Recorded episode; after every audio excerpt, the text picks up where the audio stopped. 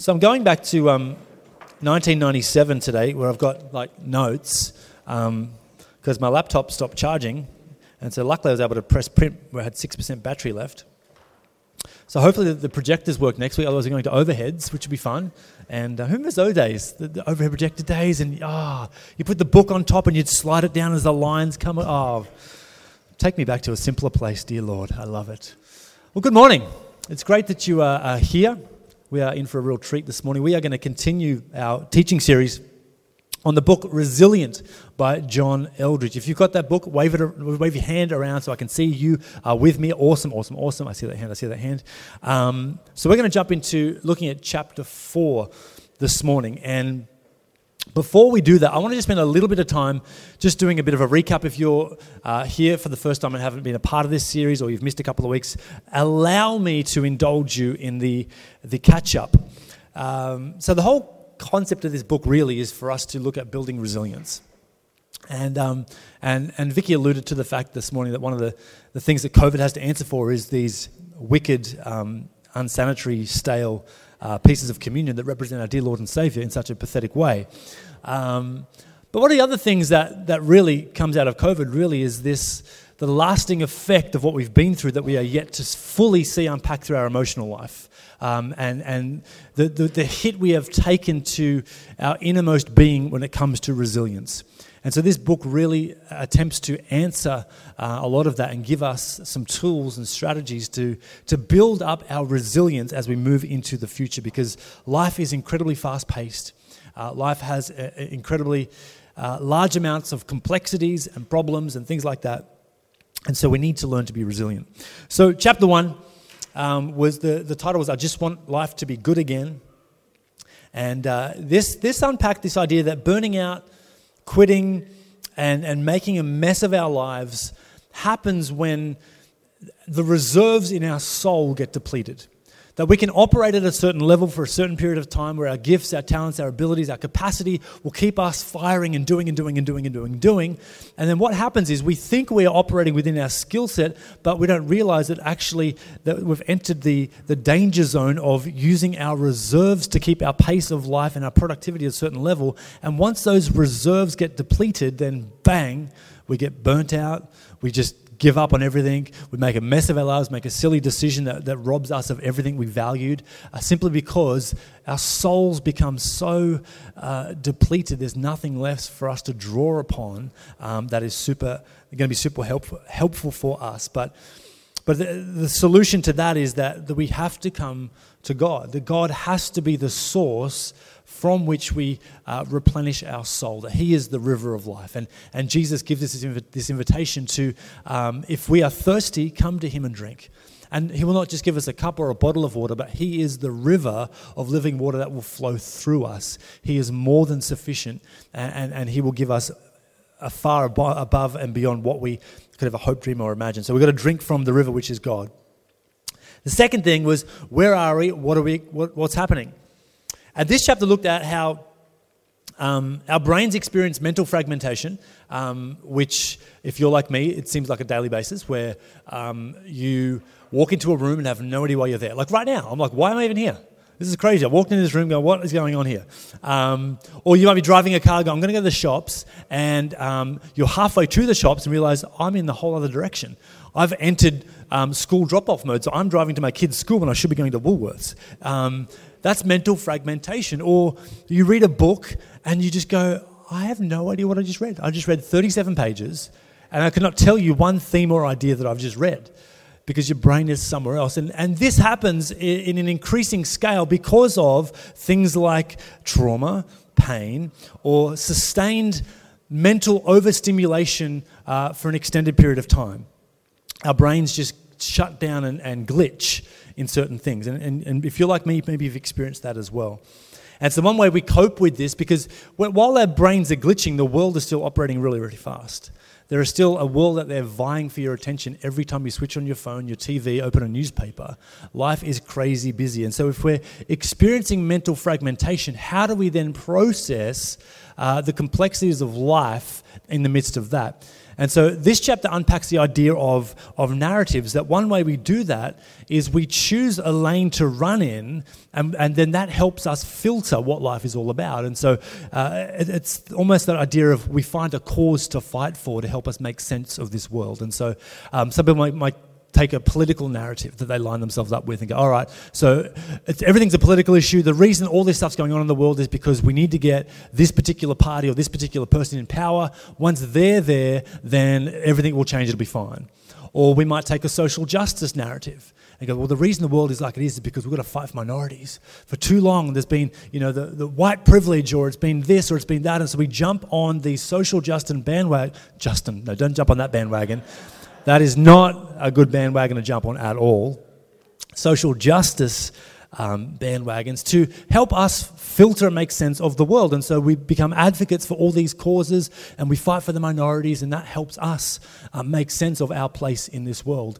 Um, financial, sexual, uh, that's probably a big thing at the moment, is choosing a sexual narrative. Who am I? Who do I identify as? Who do I love? Um, and, and what is love? And all this sort of stuff is, is a narrative that, that people buy into to help them process what is uh, the, the mental fragmentation of their life because of uh, essentially the, the, the, trauma we've been through collectively across this planet. But, but as Christians, we're called to choose God's narrative to help us make sense of this world and this life. And, and, and, and, and we've got to figure out what is God's story because God's story has always been, is currently, and will forever be the story of humanity. That He has a plan and purpose for humans. He created us, He designed us, He sees the beginning from the end. He who um, began a good work in you will see it through to completion. And so empires will rise and fall, but the kingdom will not. It will last forevermore. And so these empires of narratives of social justice, of politics, of sexuality, of whatever it is that we, we jump on the bandwagon for, they will rise and they will fall. But the narrative of God and His plan for humanity will always be. And so, as Christians, we have to tap into that and let that be the main story that we uh, filter our life through.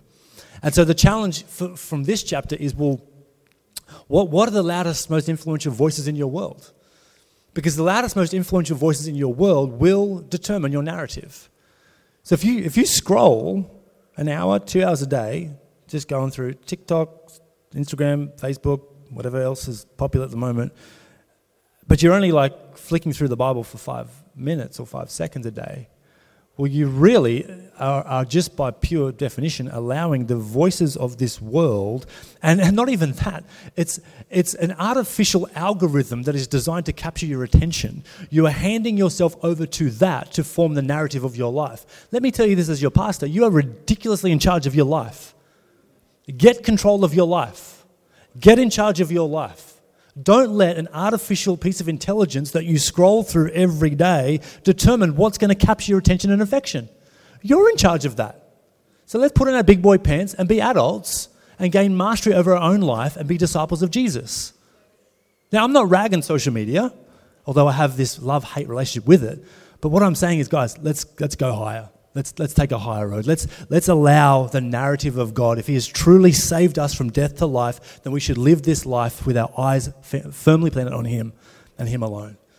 And let His story be our narrative that we filter this world through. I got a bit cranky, didn't I? sorry, not sorry. Um, then, chapter 3, this is all just the summary. I haven't got to chapter 4 yet. Chapter 3 is the strength that prevails. There are forces that are trying to convince us that the Christian life isn't worth it, that God isn't really helping, or worse still, these forces try to convince us that God isn't even real. He's just some flying spaghetti monster in the sky that we just decide to follow as some sort of myth. It's urging us to throw in the towel and to quit, just to give up. Oh, it's just too hard to go to church. It's so warmy in bed. I could watch Benny Hinn on ABC, I, whatever it is. You know, I could go to the beach. I could do whatever. And so these forces are trying to detach us from connectedness to God and His people. We've got to understand that. That's the reality. To give us, throw in the towel, quit. This is how the system of the world is geared. But God is calling us to display strength. He's calling us to be strong. Like I said before, to, to be ridiculously in charge of our life, to gain mastery over our own self discipline and have strength inside of us that will help us fight and win and become overcomers. A strength that, having done all to stand, will continue to stand. This is the strength that prevails. Comfort culture has lulled us to sleep and has weakened our ability to be resilient. And that's what we're living. We're living in an age of comfort culture.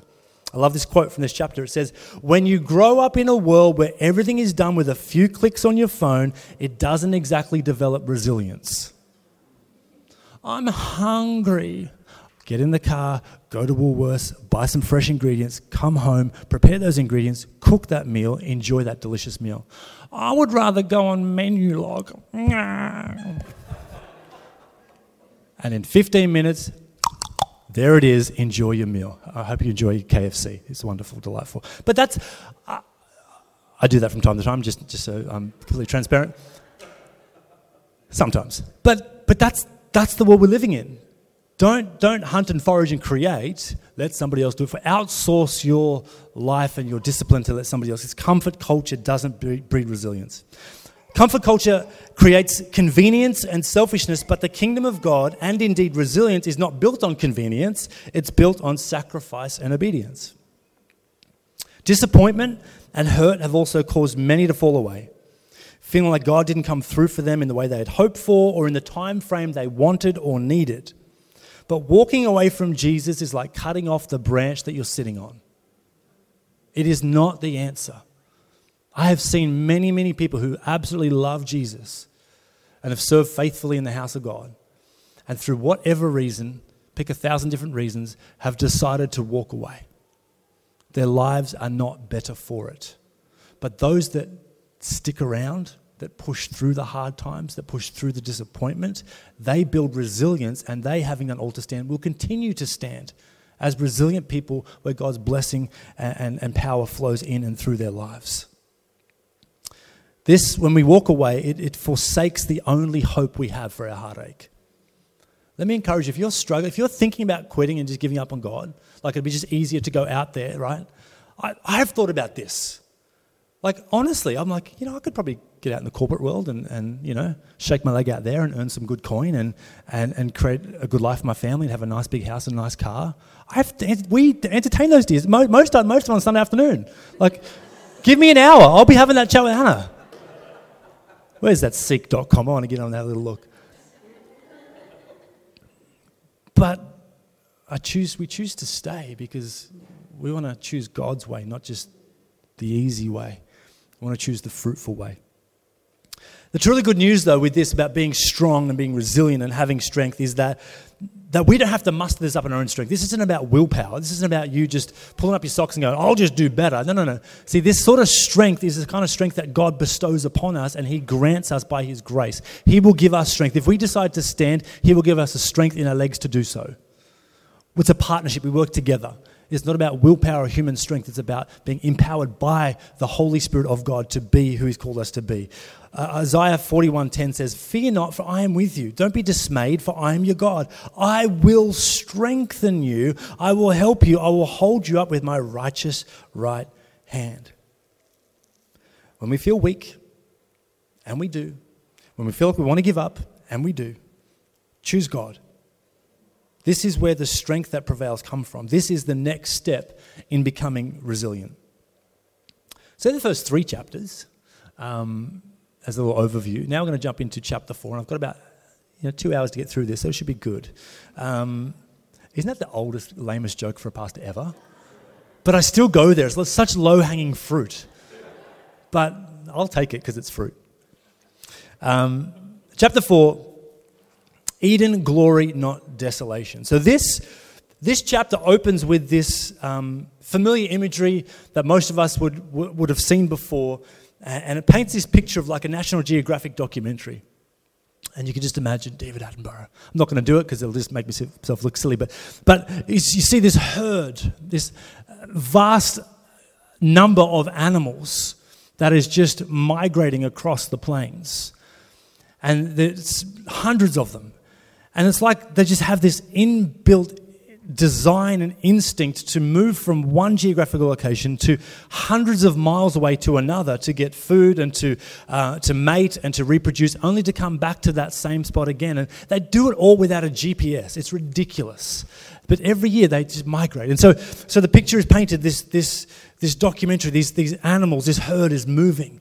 And as the camera pans out, you see a grander view, and then back here, far away from the herd, are a couple of stragglers, a couple of calves that are, are weak, perhaps they're injured, maybe they're sick, but for whatever reason, they are way disconnected from the herd.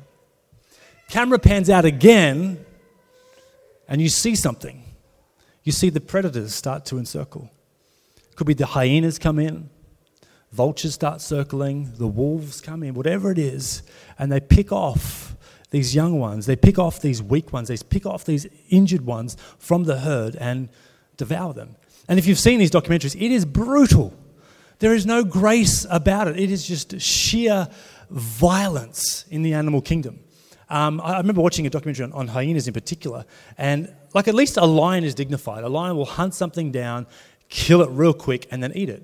Hyenas will eat their prey while it's still alive. It's, they are just oh, despicable things. But this is the reality of the cruel, violent cycle, circle of life that we live in. And, and the parallel we see here is that if we wander too far from the shepherd, we will encounter imminent danger. Jesus is pretty blunt on this. He says, you know what? The enemy who roars around like a Uh, uh, roams around like a roaring lion, right? The forces of evil are out to steal, kill, and destroy your life. And that's, that's the thing we don't like to think about. That's a bit of an icky thing. Oh, yucky, I don't talk about that. I want to talk about Jesus being my boyfriend and give me all my, be- all my blessings and my best life. Like, that's what I want to talk about. But the reality is that we do have an enemy. There are forces of hell that are trying to derail you. And not just that, they're trying to steal, kill, and destroy your life. So here's a sobering thought what if, what if the camera of your life panned out and you could see the forces of hell circling around you? What if you could see the predators in a spiritual realm that are circling like hyenas or wolves or, or vultures just waiting for you to stumble that one more time to swoop in and to steal, kill, and destroy from you? What if you could, what would you do if you could see that. Because most of the time we don't see that sort of stuff. We just go through life blissfully unaware and hurrah. And sometimes we don't even realize that we have drifted back from the pack or back from the shepherd. I guarantee you, if, if we had that ability to see the predators around our life that are trying to steal, kill, and destroy from us, we would lean so much closer into the shepherd. We would draw so much closer to Jesus than we would pull back. And that is the call in this chapter, is to draw closer to God, not pull further away. It's in Him we live and move and have our being. It's in Him we will find resilience and strength. So, in this chapter, the author John Eldredge introduces us to this idea of living the amphibious life, this um, ability to live in two different worlds. Like a frog can live in water and on land, it's amphibious. We too live in a, in a physical world, but we also have access to a spiritual realm, and we are called to thrive in both um, in both spaces. In the natural world, we, we are saturated with beauty uh, that nourishes the human soul and, and our physical senses. And in the spiritual world, is saturated with supernatural grace and power that we have access to draw upon to help us in this physical, natural world. If you've ever encountered the love of God, if you've ever encountered the comfort from God, this was heaven and earth colliding. This is when two worlds, in worship this morning, if you felt like, man, I just feel God's love in this place, that is heaven coming to earth. That is, that is the physical and the supernatural world colliding in one space. And that's where we're called to dwell. Prayer, for example, is reaching from earth to heaven for what we need. Tragedy follows when we ignore one world in favor of the other. We cannot hope to find resilience while we ignore the provision God has made for us in the fullness of the beauty of his kingdom. And problems arise when we fail to realize again that there are forces out there hell bent on trying to wear us down, make us quit, make us give up on God. Life is exhausting. Just the wear and tear of simply being human is massive, especially in today's day and age. And it takes a, a significant toll on our robust yet equally fragile souls. And that's what we looked at in week one that the, the, human soul is this, this dichotomy where it is absolutely robust. It can handle so much. It can go through so much trial and trauma and, and tragedy, but at the same time, it only takes one thing to completely shatter our heart, shatter our soul. So we are robust yet fragile all in one. So that's what we have to nurture and care for ourselves. So when life becomes exhausting, being a human becomes simply too much to bear, this leads to feelings of dullness of heart, a poverty of spirit, a barrenness of soul. Disappointment starts to set in, and soon to follow is disillusionment. Disappointment sets in when our hearts become numb, and if we don't deal with that, disillusionment follows. And when you get to disillusionment, that can be a very, very difficult place to recover from spiritually. At this point, hope or joy do not come easily. They seem so, so far away. Our faith in God feels flat, numb, or simply altogether gone. We begin to feel as though we just don't believe anymore. And I'm going to church because that's just what I should do, but I come and I just don't feel anything. And I try to pray at home, but I, I've given up on that because I just don't feel anything. I tried to read the Bible, but it's just so confusing, so I just don't even do that. And when we get to that point spiritually, we are, you know, when your kids are starting to lose their teeth and it's so wobbly, like it's there, it's in their mouth, but it's like with one thread. If I could just, mm, like sometimes that's how we feel spiritually. We're just hanging on by one thread. Can I just tell you, like, that's all God needs to. Like, even that one thread is enough for God's power to flow through to keep you going. But when you disconnect altogether, when you just throw the baby out with the bathwater, when you say, look, it's all too much, I just can't handle it. My life would be easier if I was just somewhere else doing my own thing, building my own empire. Let Jesus get through even the one little teeny bit of thread that you're holding on to. Because we must remember that the battle is always over our heart over our affection, over our attention. That's where the battle rages. What's going to capture our heart? What's going to capture our affections? And that's why the Bible is pretty clear. Above all else, Proverbs 4.23, above everything else.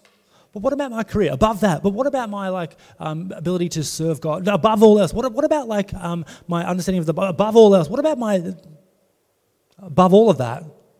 Guard your heart. Guard, protect your heart. That's where the battle lies. The devil will try to discourage you. That leads to your disillusionment, but God wants to bless you. So guard your heart against the wiles of the enemy, against sin and temptation. And we choose to live a life of obedience and trust in God so that He can build us up on the inside. Because out of our heart flow the issues or the spring of life. So we've got to guard it.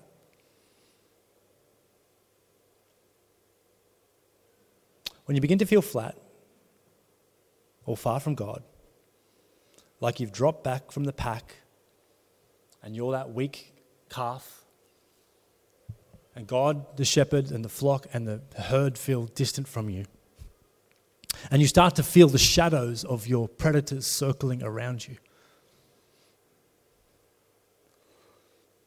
I want you to remember that God dwells in you. And greater is He that is in you than He who is in the world. That is a fact. And it's funny because today's, today's Pentecost Sunday. And so normally I would get up here and I would just speak in tongues for an hour and you'd have to do your best to interpret um, as we celebrate Pentecost Sunday. But I'm not doing that today.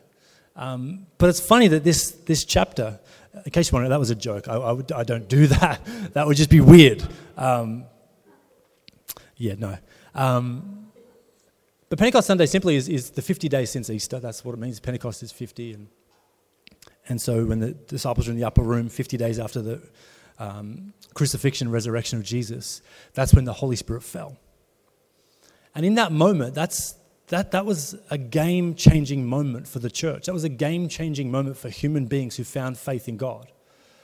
Because no longer did, did the Old Testament sacrifices for the atonement of sin have to be outplayed, where you get an animal, you slit its throat, and you throw its blood on the altar. And thankfully, that's all gone.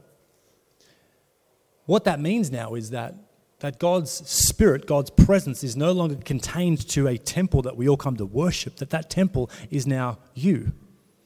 That temple is now me, that, that we are now, those who have faith in God, are the temples of the Holy Spirit. We are God's dwelling place. So when you feel like you are in despair, when you feel like you're in disillusionment, when you feel like it's all just going to porridge around you, remember the very truth is that God is in you. You are a temple of the Holy Spirit. He might feel far, but He's not. He dwells in you. 1 Corinthians 3.17, Do not you, don't you know that you yourselves are God's temple and that God's Spirit dwells in your midst? 2 Corinthians 6:16 for we are the temple of the living God. Ephesians 1:13 in him when you heard the word of truth the gospel of your salvation and believed in him were sealed with the promised Holy Spirit. So let me just say this as plainly as I can. I want this to sink in. Your heart right now, your heart, your soul, your spirit, your, your true self, your innermost being is a dwelling place for God Almighty. Think about that. The God that created the heavens and the earth, the God that created that beautiful sunset you looked at last night, the God that created those waves that roll in and you enjoy week in, week out, the, the God that made the sun rise this morning and will do again tomorrow, the God who is in charge of orchestrating everything that ever was, is, and will be. He lives in your heart. Like that, that I want to labor on that on purpose because that is a game changer. When you actually get that from a, a theological concept to an actual reality, it is, it is game changing. It's like you know, dumb analogy, but Space Jam, right? Where the, the, aliens come and they, they steal the talent from the NBA players and they become awesome. That's sort of us. Like, the Holy Spirit dwells in us. That in and of ourselves, we're not that great. We're not that amazing. We're just flesh and bone and we'll live for a bunch of years and we'll die. But when we choose to have faith in God, He dwells in us and changes everything. It doesn't make life easier, but it makes life more purposeful. It gives us a hope. It gives us something to hold on to when life is really, really tough. It gives us a certainty that when all this is all is said and done, we've got somewhere to look forward to for all eternity in paradise and perfection. That, that the world around us might be desolate, but God's presence in us is calling us to an Eden, a place of perfection, where there's no weeping, no gnashing of teeth, where all things are made new again. Let that sink in. Don't, don't quit too early. Don't give up because life is hard on the outside. Lean into that still small voice on the inside that is drawing you closer to Himself. The same Spirit that rose Christ from the dead lives in you. Bingo, bongo, bango. What? So get your confidence back. Stella, get your groove back. Let's, let's live with a greater sense of purpose, a greater sense of mission, a greater sense of freedom. Let's let insecurity die. Let's let fear go away. Let's let disappointment be put where it should be. Let's not allow ourselves to get to a place of disillusionment. Let's keep the main thing the main thing that God is in me. And if He is in me, then who can be against me? Greater is he that's in me than he is in the world. Why? Because he's God, for goodness sake. And when we get that revelation, that's the next step in becoming resilient. And what better day than Pentecost Sunday to remind ourselves of what Jesus has accomplished on that cross by making us now temples of his Spirit, carriers of his presence, agents of his grace, mercy, and love filled with his power. Let me pray. Father, I just thank you for today. I thank you for the incredibly smart decision that we all made to be here in your house today, God. And Lord, I don't know everybody's story. I don't know the battles we're all facing, but I know we are facing battles. And some of us might feel like that, that broken, lost calf that has been separated from the flock. And we might feel predators around us trying to steal, kill, and destroy from us. But Lord, I just pray that today, the reality and the truth that you dwell in us would rise to the surface. That would give us strength, the strength that would prevail, that would give us hope, that would give us resilience, God, that would give us confidence and give us peace. It would give us purpose and meaning. Give us a chance to be generous instead of being stingy. Because we realize that, that life is not just for us, it's for your glory and the good of others. And that's the purpose we have when God dwells in us. With his presence comes a mission. And that mission is bigger than us, the mission is others. So, Lord, would you bless us today? Bless our souls. Bless our hearts. Bless our minds. As we feel the, the weight and the exhaustion of the craziness of life, Lord, I pray that you would really be the oasis for our soul. You would be that, that river of living water that we would drink from. I thank you, Lord, that you would just change us more and more to be in your image. As we are with you, we become more like you. In Jesus' name. If you've never made a decision to be a Christian, it's um, it's pretty simple, but pretty huge. Um, all it simply means to become a Christian or a follower of, of Jesus is not to not to join a religious cult or become a weird sort of super spiritual person that, that dresses awkwardly and has awkward conversations with people with overly spiritual language that they probably don't understand themselves. What, what it means to be a, a Christian is to to choose to walk away from your life of making th- th- everything about you and saying, Jesus, I thank you that you made your life all about me. And so now I'm going to make my life all about you. I'm going to follow you. In Romans, it talks about if we confess with our mouth and believe with our heart that Jesus is the Son of God and God raised him from the dead, then we'll be saved. There's a, there's a, there's a belief combined with a confession. It's not a 10 week course, it's not a, a change your behavior overnight. No, no, that comes with time when the Holy Spirit works in you. It starts with a belief that responds with a confession. God, I believe that you created this world. God, I believe you sent your son Jesus to die on a cross for me because of your love for me. And I believe that he's been resurrected to new life so that your spirit can dwell in me and give me hope and life and power from this day forward till the day I meet you face to face in eternity.